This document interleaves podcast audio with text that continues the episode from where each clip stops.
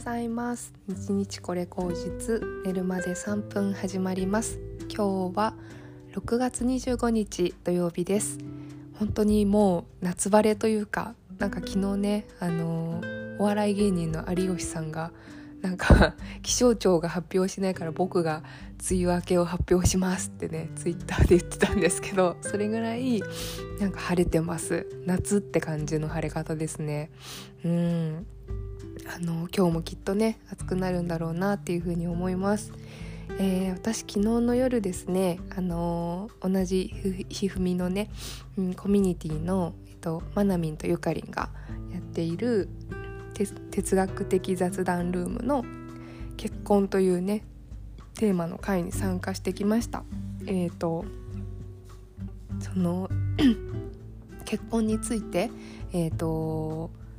雑学雑学じゃないや哲学をするっていう回なんですけれども私本当にねあの参加する前は自分の中ですごいもう結婚がわからなすぎてなんかその答えを逆にいろんな人に聞こうと思って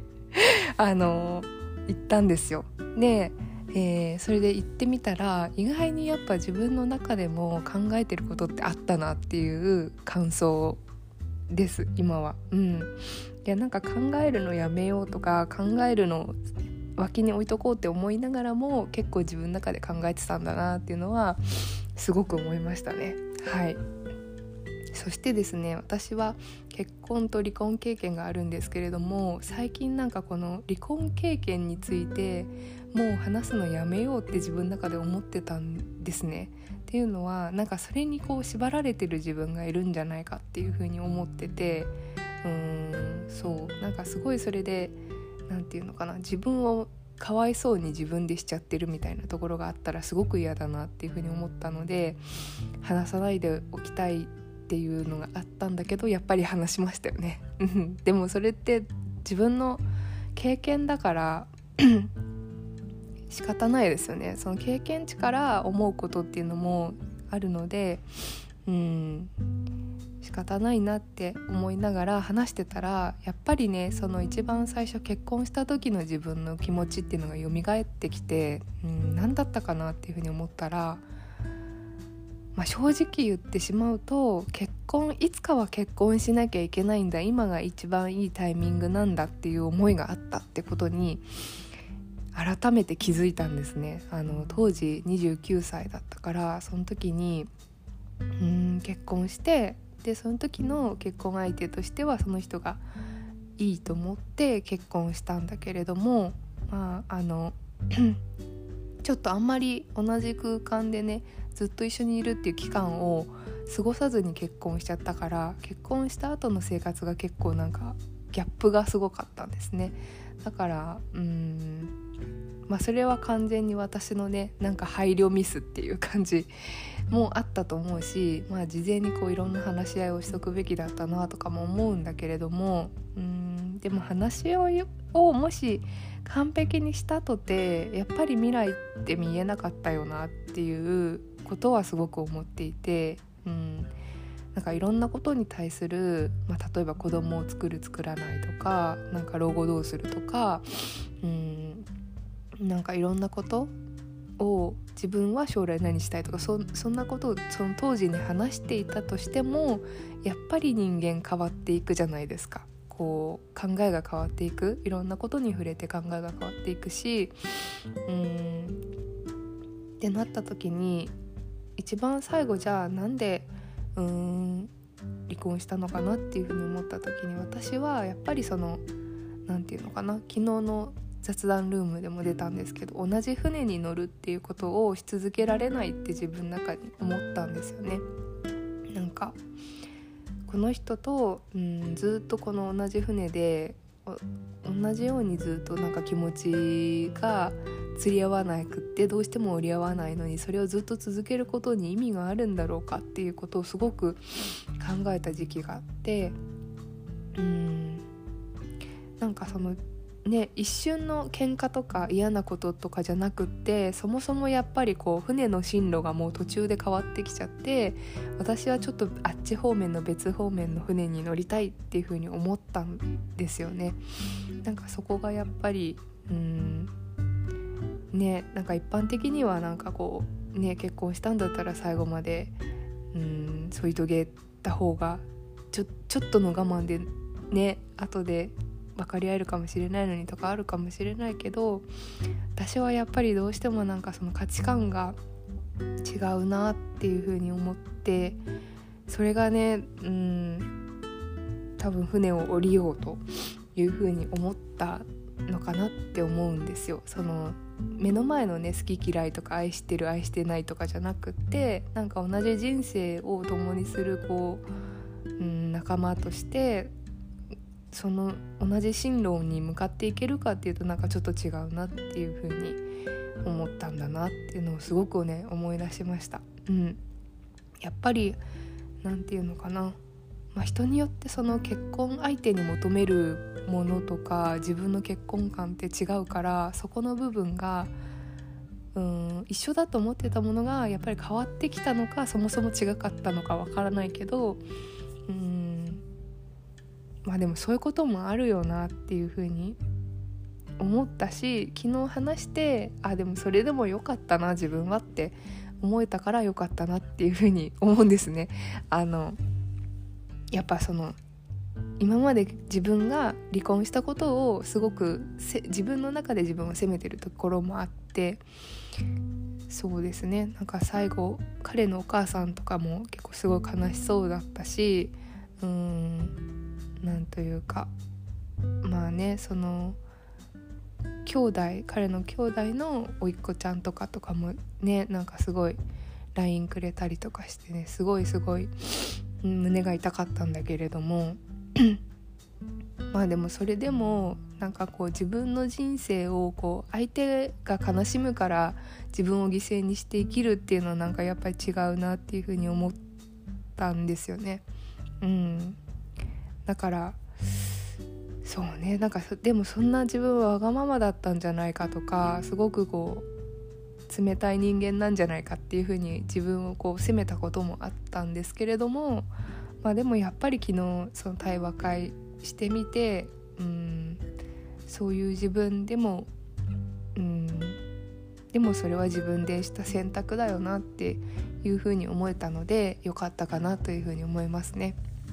うん、あとは本当にそのただ結婚ということじゃだけじゃなくってこうパートナーパートナーとしてあのー、やっぱり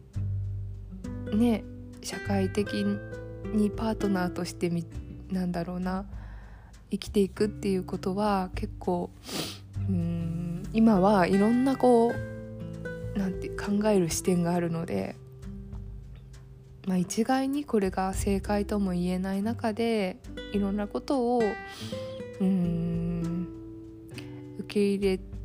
たり議論したりしていくっていうふうになると必ずしもハッピーエンド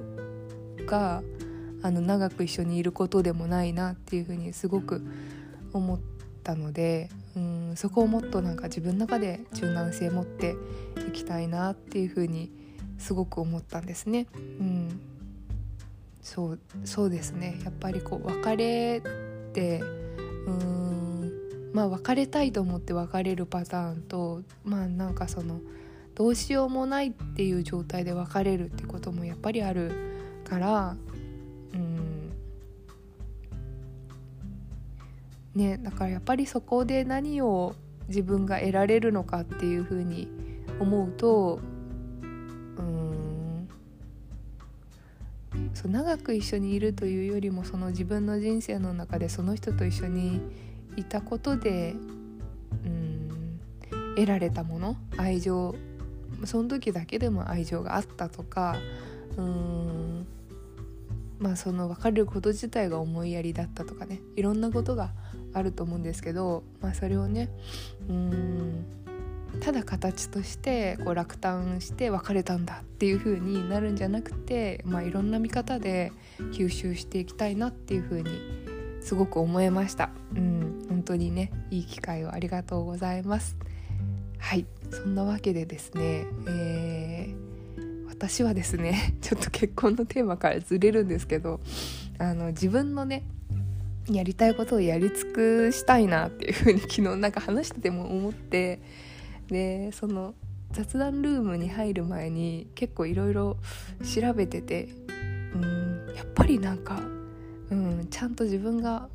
ものづくりっていうんですかねあのアートみたいな表現活動みたいなやりたいなと思ってあの大学の資料請求とかしてました その前に。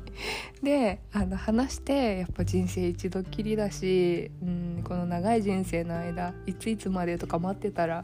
うんとてもじゃないけど時代は流れていくよなっていうふうに思って今やりたいことをやるべきだよなみたいな 感じで大学美大のねあの資料を取り寄せていました。はい。そんなわけでまだね決まってないしあのお金もかかるのでねあのいろいろ考えているんですけれども、まあ、いろんな選択肢を持って見てるんですけれども、うん、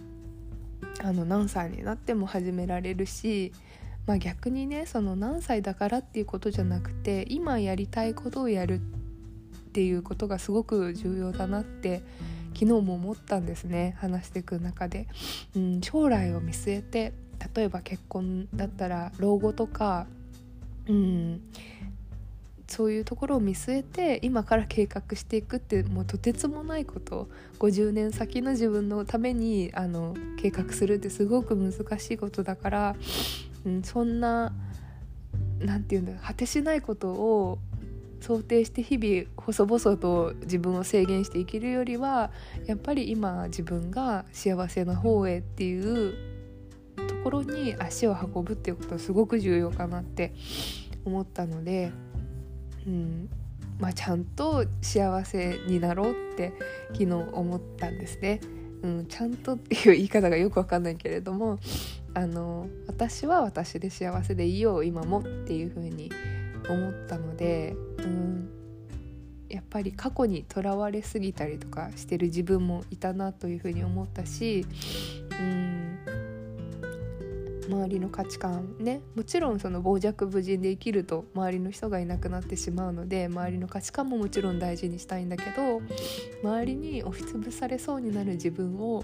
うん、